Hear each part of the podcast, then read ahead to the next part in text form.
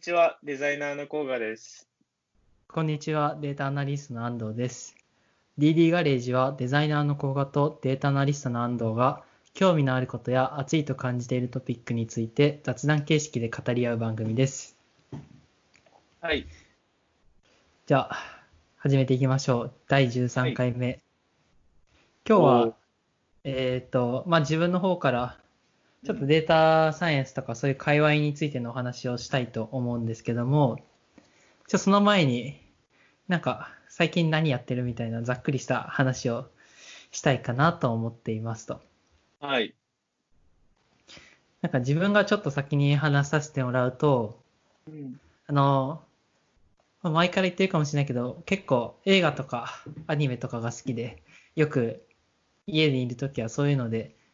趣味の時間を使っているんだけども、うん、なんか最近のアニメで言うと、波を聞いてくれってアニメ知ってますか？あー、なんかあのー、表紙は見たことあるけど中身は知らない。うん、そう、なんかこれ原作がその漫画の方で、自分はなんか漫画の方を見たことない超ミーハーな好きなアニメ、アニメなんだけども、これは、うん、あのーそのざっくり言うと、あ ま, まずアニメの方がなんか結構もう賞とか取ったりしてすごい有名なもので、うん、満を持してアニメ化されたっていう作品なんだけども、あ、なるほどね、うん、で結構有名で、うん、あのどういうアニメかっていうと、なんか普通の一 般, の一般人の女性がラジオパーソナリティになって、だから、うん、ラジオの番組を作っていくみたいなお話なんだよね、まあ、ざっくり言うと、うんまあ、でなんか面白いのが、まあ、その話とかすごい小ネタとかがめっちゃおもろいんだけど、なんかコメディチックで、うんうんうん、面白いんだけど、あの舞台が札幌っていうね、ああなるほどね、うん、なんかすすきののスープカレー屋さんとかが出てきて、なんか自分たちの故郷である札幌が出てきて、なんか嬉しくなった。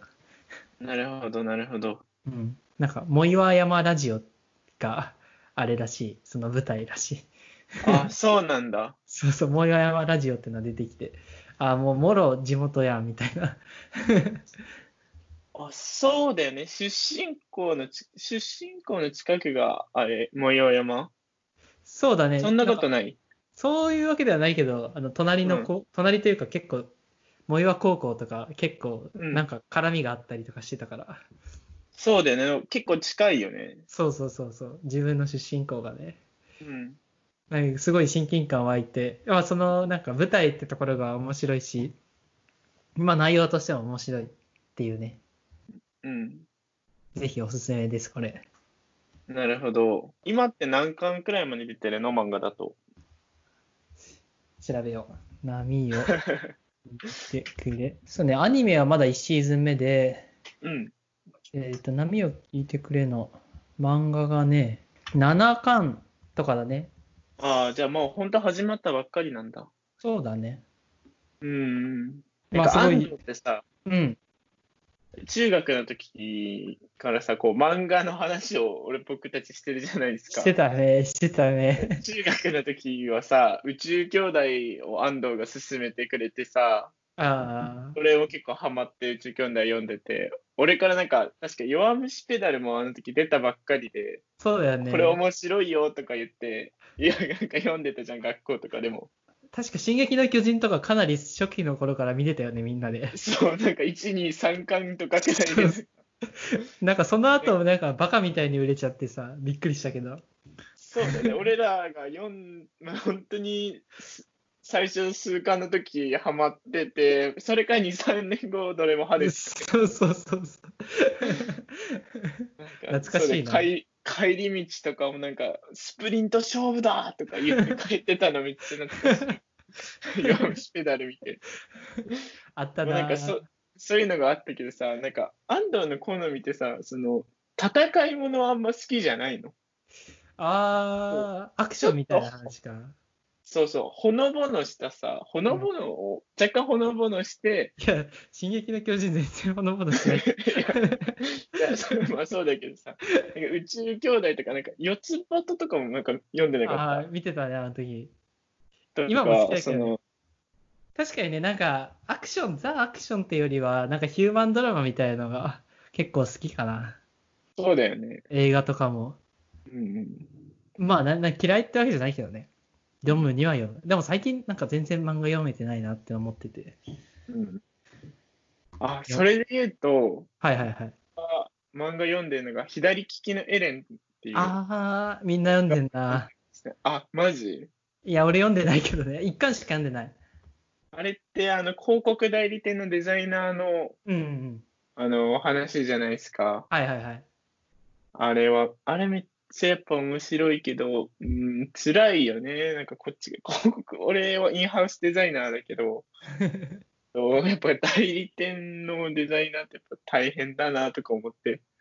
なんかうちの会社でも結構みんなに読めみんなに読めって言われてんだけど、同僚とかで、そう、マーケティング系の職種の人たちが多いから、うん、よよ読まなきゃなっていうの。え、これ全部こうが読んでんの？え、あの左利きのエレン？うん。いや、今ななかんくらいまで、なんかそれ一気に買っちゃうともったいないなと思って、ななかんくらいまで買ったかな。なんかえ、Kindle Unlimited で全部無料みたいな書いてんな。え、マジ？あ、全部じゃないの？なんか上の方。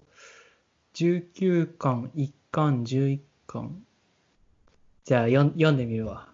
うん。ゆっくりゆっくり読んでみるわ。それがちょっとハマってる漫画かな、僕の方では。いいっすね。じゃあまあ自分の最近やってることはこんなとこで。小川はなんか最近。それで言うとあれだね、さっき言ったあの左利きのエレンと、うん、その前紹介してもらったゲーム散歩。はいはいはいはい。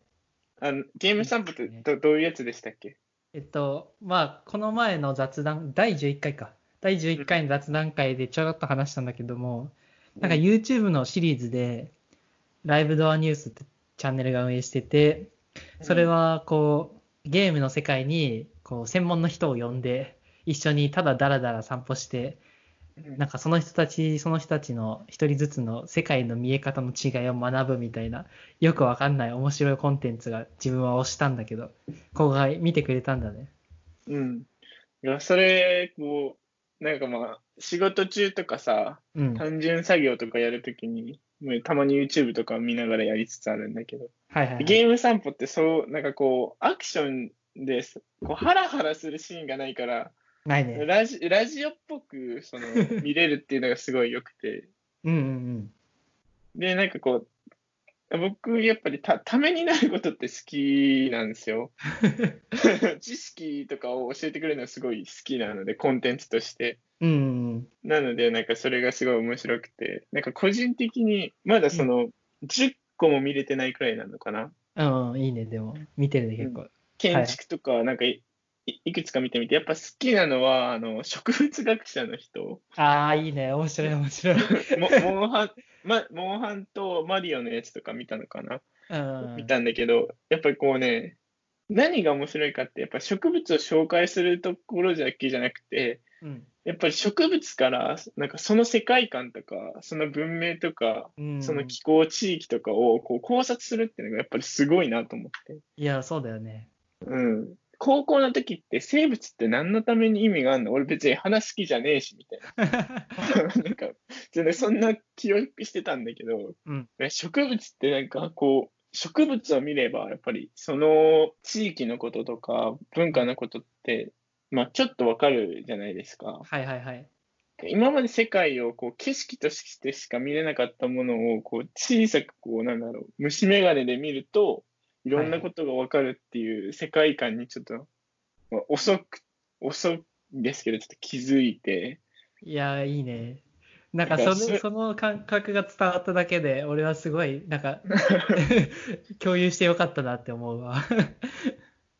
なんかやっぱりそのちょっと意識高いとは思われがちだけど、やっぱこう日々の気づきの視点うん、をなんか与えてくれるっていう意味でそのあの植物学者のやつはすごいいいですね。あの楽しかった。いいね。うん。ちょっと何個かね最近のおすすめで言うとね、なんか、うん、何が面白かったかな。やっぱりマイクラ不動産マイクラ不動産鑑定士のやつは結構俺は結構好きだった。あ、おすすめに出てきてるけど、まだね、なんかこれ楽しそうだなと思いつつ、ね、そうそうそう、まだ開いてない。うん、取っといた方がいいんだけど、面白い、これは面白い。あとね、これは、そのマイクラ、とりあえずマイクラ不動産もおすすめなんで、いや、マジで面白いよね、これは。うん、いい、いいリフレッシュになるし、なんかちょっとした雑学を学べるっていうね。うん。まあ、じゃあ、フリートークはこんな感じですかね。そうだね、うん、またなんか お, おすすめのおすすめの何かがあれば紹介していきたいなと思うけども、はい、そうですね、うん、うん、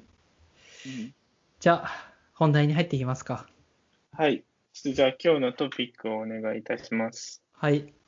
えっと、まあ、今回話すのは、うん、データサイエンスの民主化っていうお話です。はい。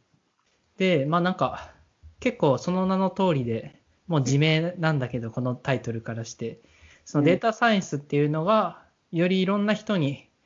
こう知れ渡ってきて、ツールとかもこうみんなに使われやすくなってきて、いろんな人にデータサイエンスっていうのが浸透してきていますよとか、これから浸透させていきましょうみたいな、そういうお話なんだよね。うんうん、で、このデータサイエンス、まあ、今回話すのはこのデータサイエンスの民主化っていうざっくりとしたお話とか、あとはデータサイエンスのこう界隈の流れとかの話をして、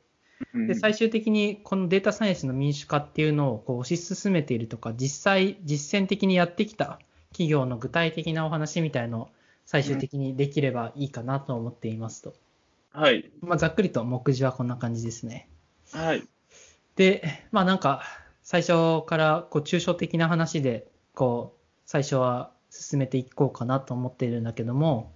うん、まあなんかそのデータサイエンスの民主化ってもうちょっとこうどういうものかなっていうのを話していこうかなと思います。最初に。はい。で、今回のトークテーマだけども、その普段から分析たくさんゴリゴリやってるって人とかって向けよりかは、なんかあんまりその普段こう Python とか R とか触ってないしけども、Excel とかで見たりとか分析とかしてたりとか、なんかコアなデータサイエンスをやってる人っていうよりかは、そのちょっとあんまり馴染みのない人とかに向けて話せたらいいかなと思っていて、なんかデザイナーの人たちは結構リテラシー高いと思うんだけども、まあ工科とかにも、工科とか向けなお話を今回できればいいかなと思ってます。あ、すごい楽しみですね。うん。で、なんか自分もそんなにリサーチをできてるわけではないんだけど、ちょっとずつ話していこうかなと思っていて、うん、はい、まあ、なんかそのデータサイエンスっていう業界とか職種の流れみたいなのを話すと、うん、まあ、ずっとアルゴリズムの研究とかずっと統計学とかっていうのはなんかずっともう数十年ひゃくねんとかそういう単位で研究は行われてきたんだけども、なんかじゅうねんくらい前にデータサイエンスとかそういうなんていうんだろう、職種データサイエンティストみたいな人たちが出てき始めましたと、その流れ、界隈の流れ的には。で、まあそのなんかじゅうねんまえくらい何が起こったかっていうと、そのデータサイエンティストは世界で最もセクシーな仕事職業であるみたいなことが言われたんですね。なんかそれってなんか知ってたりする？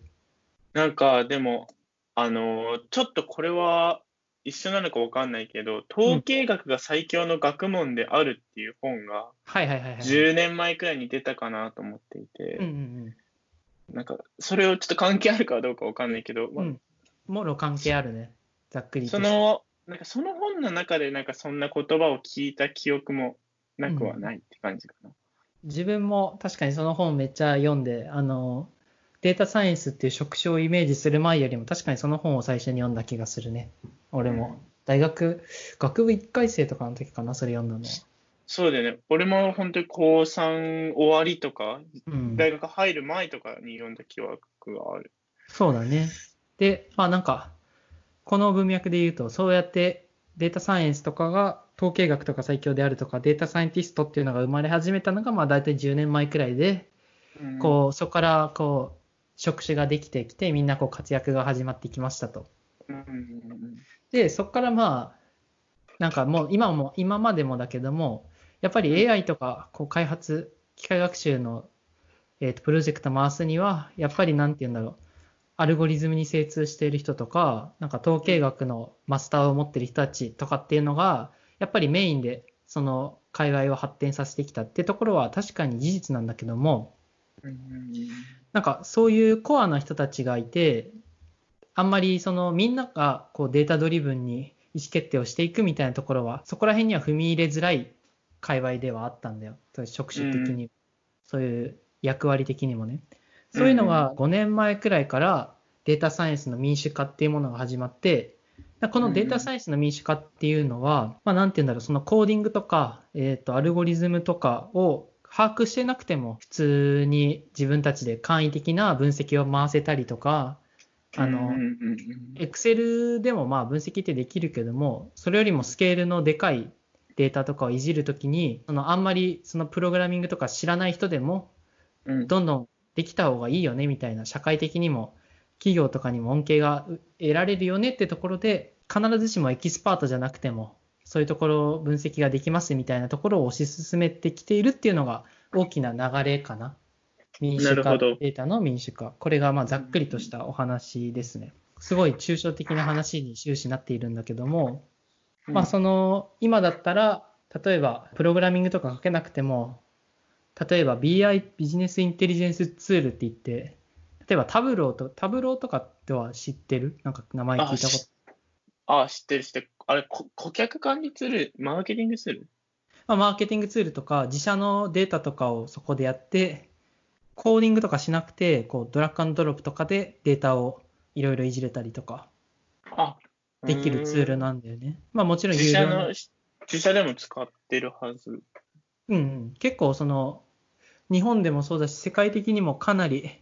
有名なツールで、まあ、そういうところが代表的なんだけども、あれって、まあ、使ってないとわからないと思うんだけども、あのコーディングとかしなくても、うんうんうん、まあ、データの可視化とかパパッとやってくれたりとかして、すごい素晴らしいツールなんだよね。まあ、そういうものとかが出始めたりとか、まあ、そういうのがこうデータサイエンスが民主化されて、その特に統計学の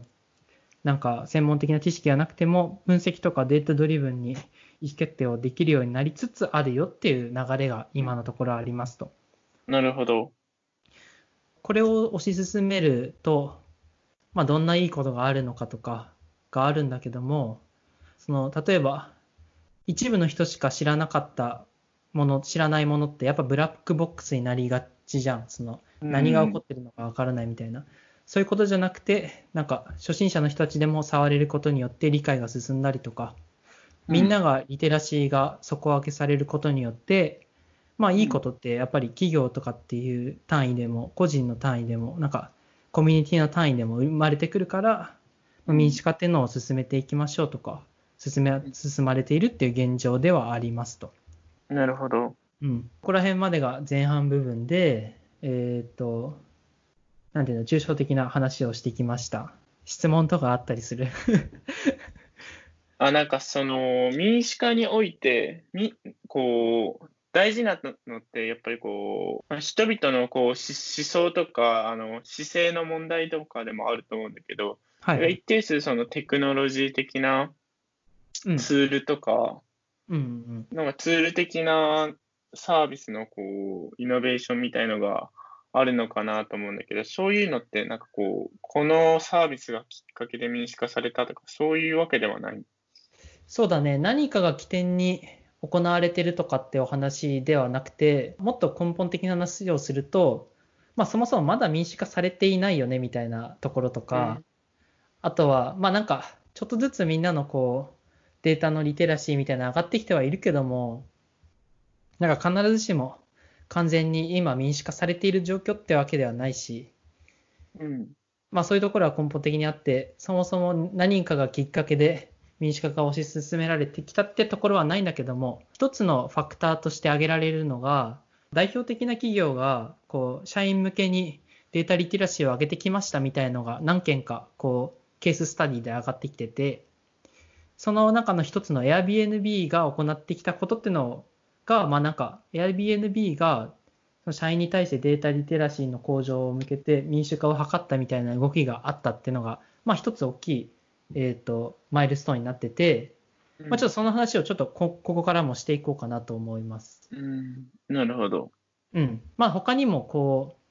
う例えばさっき言ったようなタブローみたいなやつが普及してきたりとか、うんまあ、そういうことは あ, りあるっちゃあるね。何個か、うん、他にも。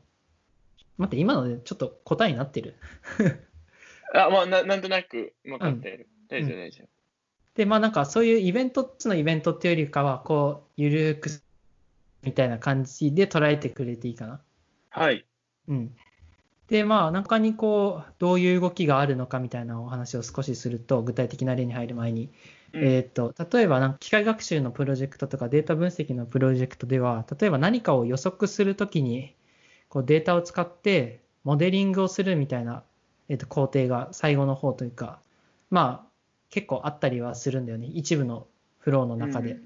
うんうん、そこでは、なんか最近だったら、あの、今までは、それこそデータサイエンティストって呼ばれる人たちがモデルを一から作って、うん、まあいろんなオープンソースとか使いつつ作ってきたんだけども、うん、Google とか、えー、とデータロボットっていう企業が、あの、うん、まあオート エムエル っていうものを使って、作ってきたっていうのが一つ大きな動きの一つではあるかなと思っていて、うん、オート エムエル ってピンときたりする？マシンラーニング？うんうん。そうそう。で、マシンラ、オート エムエル の エムエル はマシンラーニングで、オートって言ってるだけあって、そのデータぶっ込んだらなんか予測してくれるよみたいなツールが結構もう出てきてるんだよ。そう、そうだよね。うん、うん。あ、ご、ごめん。ちょっと エムエル って聞いて、その エムエル っていう単語は何かっていうわけじゃなくて、オート エムエル って話だったので。ああ、そうそうそう。ごめんごめんごめん。ごめんごめんまあなんか、そうだね。その機械学習のタスクをえ自動化して、その、これ、これこそ、なんかダッシュボードみたいなのにデータぶっ込んで予測値だけ入れてやるみたいなところとかがあったりして、まあそういうのもあったりして、こう、いろんな人が昔はエキスパートがやってたようなものをや、できるようになりつつあるよみたいなお話ですね。まあ一つの例として オートエムエル がありますと。そうですね。まあなんか、じゃあ、こんな感じでデータサイエンスの民主化みたいなざっくりとしたコンセプトと、流れみたいのを話してきました。うん、で、まあ、ここからはちょっとええ、さっきも少し話した、Airbnb のお話を少ししていきたいなと思っています。はい。うん。で、なんか Airbnb っていうと、最近はすごいマイナスなニュースがあったりしたのを覚えてるかと思うんだけども、なんかそのコロナの影響でダイレクトに直撃を受けちゃったんだよ、Airbnb って。そうだよね。うん。で、なんか全体のよんぶんのいちの、えー、っと、スタッフを解雇しますみたいな動きがあって、うん、まあやっぱりここら辺の企業やべえなってなったんだけども、まあこの、このニュースってちなみに知ってる？いや、知らないですけど、うん。なんか僕の会社も、あの、何がしアメリカのスタートアップじゃないですか。まあそうだね。うん。企業名は言えないけど。言えないけど、なんか、そこら辺の界隈で、なんか、悲劇、斬撃されてるよね。あの、従業員もいろんなところで。うん、そうだよね。まあなんか、そういう、まあ、レイオフっていうのかな、解雇するっていうのは、うん、まあ日本の企業だったら法律的にできないんだけど、アメリカとかだったら日常茶飯事にあって、まあ、今回はかなり顕著に出てきちゃった例なんだけども、なんか Airbnb ってカルチャーがなんか自分は素敵だなとずっと前から思ってて、うん、あのちなみに今回ちょっとショーノートにも貼ろうと思うんだけど Airbnb のタレントリストっていうのがなんか公開されて、うん、これはなんかその解雇した人全員のリンクが貼ってて、なんか自分たちはこう、こう業界の流れの中で解雇しちゃったけどもこんなに優秀な人たちがいてみたいなこと言って、うんもう興味あったらこいつらに連絡してくれみたいな話をなんかトップからその解雇しますってニュースと一緒に出てなんか素敵だなと、うん、なんか素敵っていうかちゃんと思い合ってるなんかファミリーみたいなカルチャーがあって素敵だなと思った。まあちょっとそうだね。いいいい例いい例というか素敵だなとちょっと思いましたね。うんうん、話それたけども、まあ Airbnb を今回は取り上げようかなと思っていますと。うん、Airbnb がそのなんでこうデータ民主化っていう文脈でよく取り上げられるのかっていうと結構社外に向けても自分たちはこういう取り組みをしていますよみたいなことをオープンに言ってくれているっていうのが一つあって、うん、なんて言うんだろう自分たちはこういうふうに分析をしていますよとか分析の言語には アール っていう言語を作って使ってますよみたいな話をしてたりとか、うん、まあなんかいろんなことを社外に向けて発信しているから一つの例として挙げられるんだけど、まあ他にもいろんな企業が同じようなことやってるけども、うん、Airbnb がこう代表的に民主化を進めていますって大きな声で言ってくれて、まあなんか自分の中ではデータ民主化、データサイエンス民主化している企業って言えばなんかここみたいなところが一つ上がってきたねって感じで選びました。なるほど。なんかデザインもデザイナーの、なんかデザインのブログも Airbnb 結構頻繁に更新してて、あ、そうなんだ。チェック、チェックしてるんだけど、確かにこう、社内でどういうデザインプロセスでこうコロナの体験を作ったかとかも書かれてたりするから、うんうん、結構そうだよね。デザイン、デザイナーじゃなくて、あの Airbnb もこう、オープンだよね。そうそうそう。いや、そのカルチャー素敵だなと思って、自分は。うん、あの、なんか、学部いっかい生の時とか Airbnb、てかなんか民泊の関係の会社でちょっと働いてて、うん、でなんか Airbnb っていうのを早めに知ってて、こういうところで働きたいなと思った思ってたんだよね。うーん、まあ今はちょっといろいろあれだけど。そうだね。うん。まあじゃあちょっと本題に入っていこうかなと思ってて、まあえっとシェアしようと思っているリンクがあって、Airbnb がデータユニバーシティっていうものを社内に作って。どういうふうにデータサイエンスを民主化しているかみたいな取り組みが紹介されている記事があってて、うんうんうん、とね、これはちょっと日本語のやつもあるんで、ちょっと日本語のやつもちょっと貼ろうかな。で、まあなんか日本語でも何個か翻訳されてて、うん、Airbnb がデ、まあ、データユニバーシティっていうものを自社の中に作りましたみたいなお話を紹介されていますと。うん、で、これはどういう意図があって作ったのかっていうと、なんか Airbnb って大体世界でにねんまえくらいだとさんまんにんくらいの人がいたらしい社員が、その中でデータサイエンティストって呼ばれる人たちが大体ひゃくにんくらいしかいないみたいなお話で、なるほどなるほど、うん、その中でやっぱこう企業の大きい企業のなんだろう規模が大きくなっていけばなっていくほど、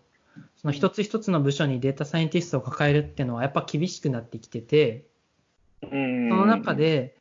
それならデータサイエンティストひとり入れるよりもなんかみんなのデータリテラシーを上げた方が絶対にいいよねみたいなお話を、そういう前提をなんか共有してて、その中でこうなんか社員で有志の人たちに対してデータサイエンスの教育をしていきましたみたいなお話が書いていますと。はい。でまあどういうふうにデータサイエンスを教えてきたのかみたいなのが結構取り組みが書かれてて、具体的なのを見たいのはこうブログを見てくれればいいと思うんだけども、一つ取り上げたいと思ってるのが、実際みんなさっき言ったようにみんながみんなこの数学的な知識とか、えっとなんだろうアルゴリズムとか統計の話を知らなきゃいけないってわけではなくて、その前提的な一番基礎的な知識を教えるところからなんかハイレベルな知識を教えるところまでを結構カリキュラムで分けているんだよねこれは。うんうんうん、カリキュラムオーバービューっていうのがあって、なんかひゃくレベルにひゃくレベルさんびゃくレベルみたいのがあって、ひゃくだったらなんか統計的なデータのちょっとした要約みたいなところを学んだりして、いかにこうビジネスのところで可視化とかをするのかみたいな話とか、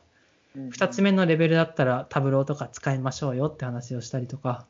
みっつめの一番高いレベルだったら実際に Python とか使って機械学習作りましょうみたいなことやったりしてんだけども、こういうふうに一つ一つレイヤーを分けて、少しでもいいからなんかこうみんなに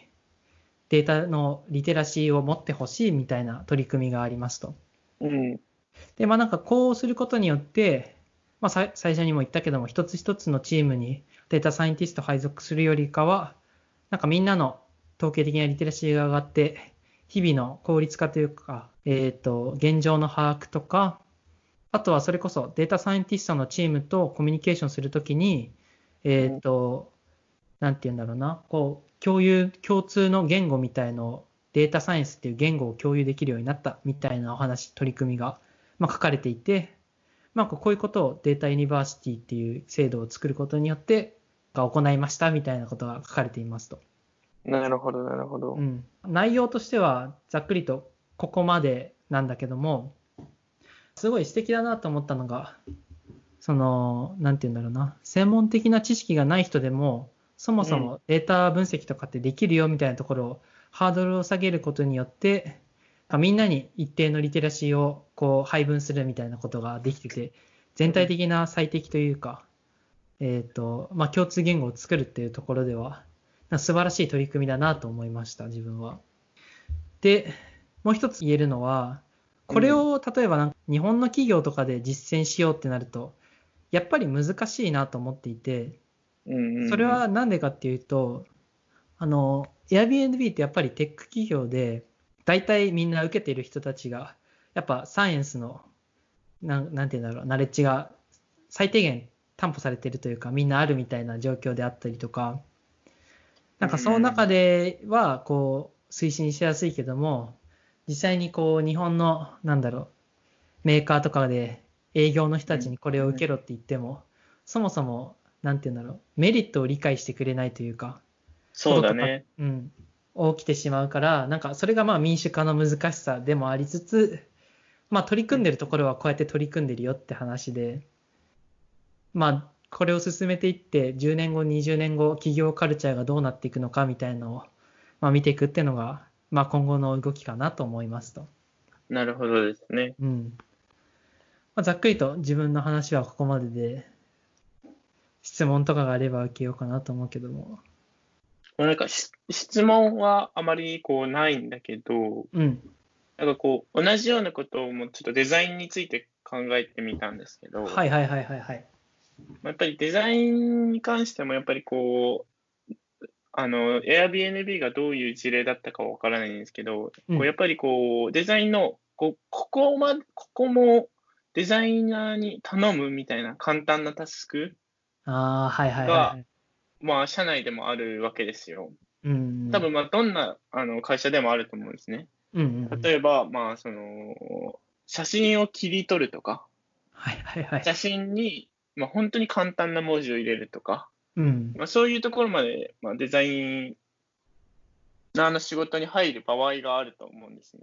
うん、そうした場合ってやっぱりデザイナーのリソースも限られてるから、うん、まあ、一定数その社内のデザインのリテラシーを上げることによって、うんうん、あのまあ、数少ないあの職種のリソースを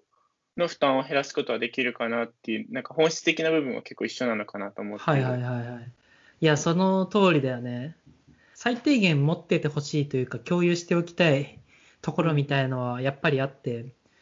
それをこう制度的に Airbnb を進めていったっていうのがなんかすごい称賛できるポイントかなと思ってて。うんうん、例えば今こう言ってくれたみたいに、じゃあみんなその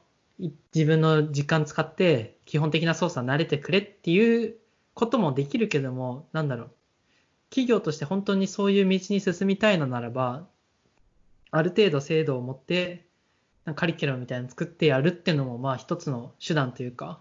うん、ちゃんと方向性として持つなら確かにありだなと思ったってところだね。そうだね、うん、なんかそうすることで、まあ、Airbnb も一緒のこと書いてあったけど、あのコミュニケーション言語っていうか、はい、質が上がるから、あのこう連携に関してそのなんだろうあのミスが起こりづらくなるんですよ、認識のズレというか、うんうんうん、多分データであればこう、こうデータに関する用語を使うことによって、うんうん、もうちょっとそのコミュニケーションが具体化されるっていうのもあるし、デザインに関しても、はい、やっぱりなんでそういう風にしたいのかとか、こうデザインに関するコミュニケーションのリテラシーを高めることによって、もしこうリソースを減るだけじゃなくて、デザイナーに頼むときとかデータアナリストにも頼むときにも、うん、こうもっと効率的に何かできるようになるのかなっていうの、なんかデザインもデータもなんか同じところかなと思いました。いや、そうだね、その通りだね。で、えっとちょっと話を進めると、あのなんか。こういうのを取り組みとして進めているのが、まあ、であ Airbnb なんだけども、日本でもやっぱりいろいろこう進められているというか、そういうのを提唱している人たちはたくさんいて、うん、なんか一人に菅西田さんっていう方がいらっしゃって、その人は多分日本の方なんだけども、えーと海外でシリコンバレーで企業を経営してる人で、なんかエクスプローラトリーっていうそのさっき言ったようなタブローみたいなツールをつ作ってる会社の社長さんなんだよね、この人は。なるほど、うん、でこの人はやっぱりすごい面白くて、そのどうしてそのこの人は確かにこの民主化っていうコンセプトを歌っていくっていうところに対してさらにその自分たちはこういうツールを作っててみたいな、うん、この、この人たちが作ってるやつは、えーと、エクスプローラトリーってさっきも言ったけどそのやつではなんかタブローってこう可視化とかは強いんだけどもこうモデリングとかっていうのはあんま強い印象がなくて、その中でこう エーアイ をさっき言ったようなオート エムエル みたいな形で簡易的なものを作ってくれているっていうのが、うんまあ、この菅西田さんっていう人で、うんうんうんまあ、なんかこの人はキータの記事とかもあったりしてすごい面白いし、それこそなんかデータリテラシーみたいなお話をする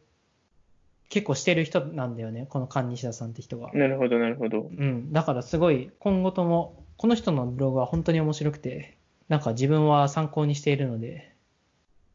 もしあ今後なんか自分が面白いと思ったやつがあれば共有していこうかなと思うかな。あのあれっすよね、ショーノートで多分リンクが貼られてると思う。うんそうだね、基本的に全部貼りたいと思っているので、まあ、なんかこのデータサイエンスの民主化とか実際なんか自分にできること、なんかそもそも自分はなんか周りに対してそういうところの啓蒙をできているのかみたいなのを戒める機会になりましたね今回は。なるほど、うん、なんかでもデザイナーの方たちって結構リテラシー高めというかそんなイメージはあるけど、データに対してうんいやなんかそれは結構人によると思っていい、うんまあそれはそうだろうけども、なんかこうどっちかっていうとなんかデザインってなんか左脳を使うか右脳を使うかのどっちのデザイナーによるかだと思ってて、はいはいはい、やっぱこうもっと俗に言うクリエイティビティの高い人たちって結構やっぱり発想力を大事にするタイプだと思ってて、はいはいはい、僕とかは多分そんなに発想力が優れてないからこうどちらかっていうとこうもうちょっとデータとかロジカルに考える部分が好きなデザイナーがいるから、なんかこうそっちの左脳と右脳がどっちか分かんなくなっちゃったけど、あの左脳か左脳的なデザイナー、ロジカル的なデザイナーの人たちは結構やっぱりデータとか強いのか、強いというか好きというか、うん、そうだね。ていうかまあなんかテック系の界隈にいる人たちはまあ高いんだろうけども、結構自分が思うのはこう営業とかビジネスサイドの人たちの、うんこうなんていうんだろうリテラシーみたいのをどうやって高めていくのかみたいなのが根本的な問題なのかなっていうか課題というか思うんで、まあ自分の周りの人たちに対してこう啓蒙していくみたいなことをやっていけたらなと思いますと。なるほどなるほど、うん、今回はそのデータサイエンスに詳しい人っていうよりかはむしろこういうことを知ってほしいみたいな人向けに言ったんで、なんか今回のこれがきっかけになってみんなこのテーマについて興味を持ってくれたらなと思います。そうですね、うん、なんか僕もずっとこう Python の本を買ったはいいんですけど、はい、やってないんでなんかまあ確かにデータはこう分かると越したことはないのかなと思いつつそういえば去年、うんはい、なんかあの卒業論文を書く上でなんか R が R であの統計分析をしなければいけなかったんですけど、はいはい、安藤君が啓蒙してくれたおかげであのあの論文が賞をとと取ることができたんで、おめでとう安藤君のお か, おかげというか啓蒙があったからですまあなんかそのこうプロそれこそさそのなんていうんだろうツール ビーアイ ツールとかじゃなくてなんていうんだろうなそのプログラミング言語、まあ R をプログラミング、うん、まあ R と Python でもいいけどさ。そういうところもこうオープンソースになってて、そのよりユーザーフレンドリーに書きましょうみたいな、人間がより理解しやすいようにプログラム書きましょうみたいな動きがあって、うんうん、なんかそういうプログラミング言語の中でも書きやすさみたいなのがすごい民主化されているのかなとか思ったりもするんで。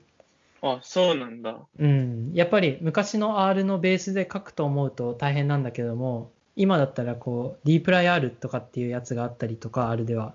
うん、Python だったらこう Pandas ってやつがあったりとか、まあ、データをより簡単に理解しようとか操作しようみたいなのはちゃんとされているので、うんまあ、いろんな人に対してこうハードルをより下げていく、うん、そういうことによって、まあ、なんていうんだろう、リテラシーって言ったらおこがましいけど、まあ、そういうところが上がっていくのかなと思うね。うん、なるほどなるほど、うん、まあじゃあ今回のエピソードはすごい抽象的なアバウトな話だったけども、まあ、こんな動きがあるんだよっていうのと、まあ、具体的な例を話したので、うんまあ、今後ともちょっとお話ししていこうかなと思います。はい。じゃあ、えっと、もし興味があるとか、なんか感想とかがあれば、Twitter とか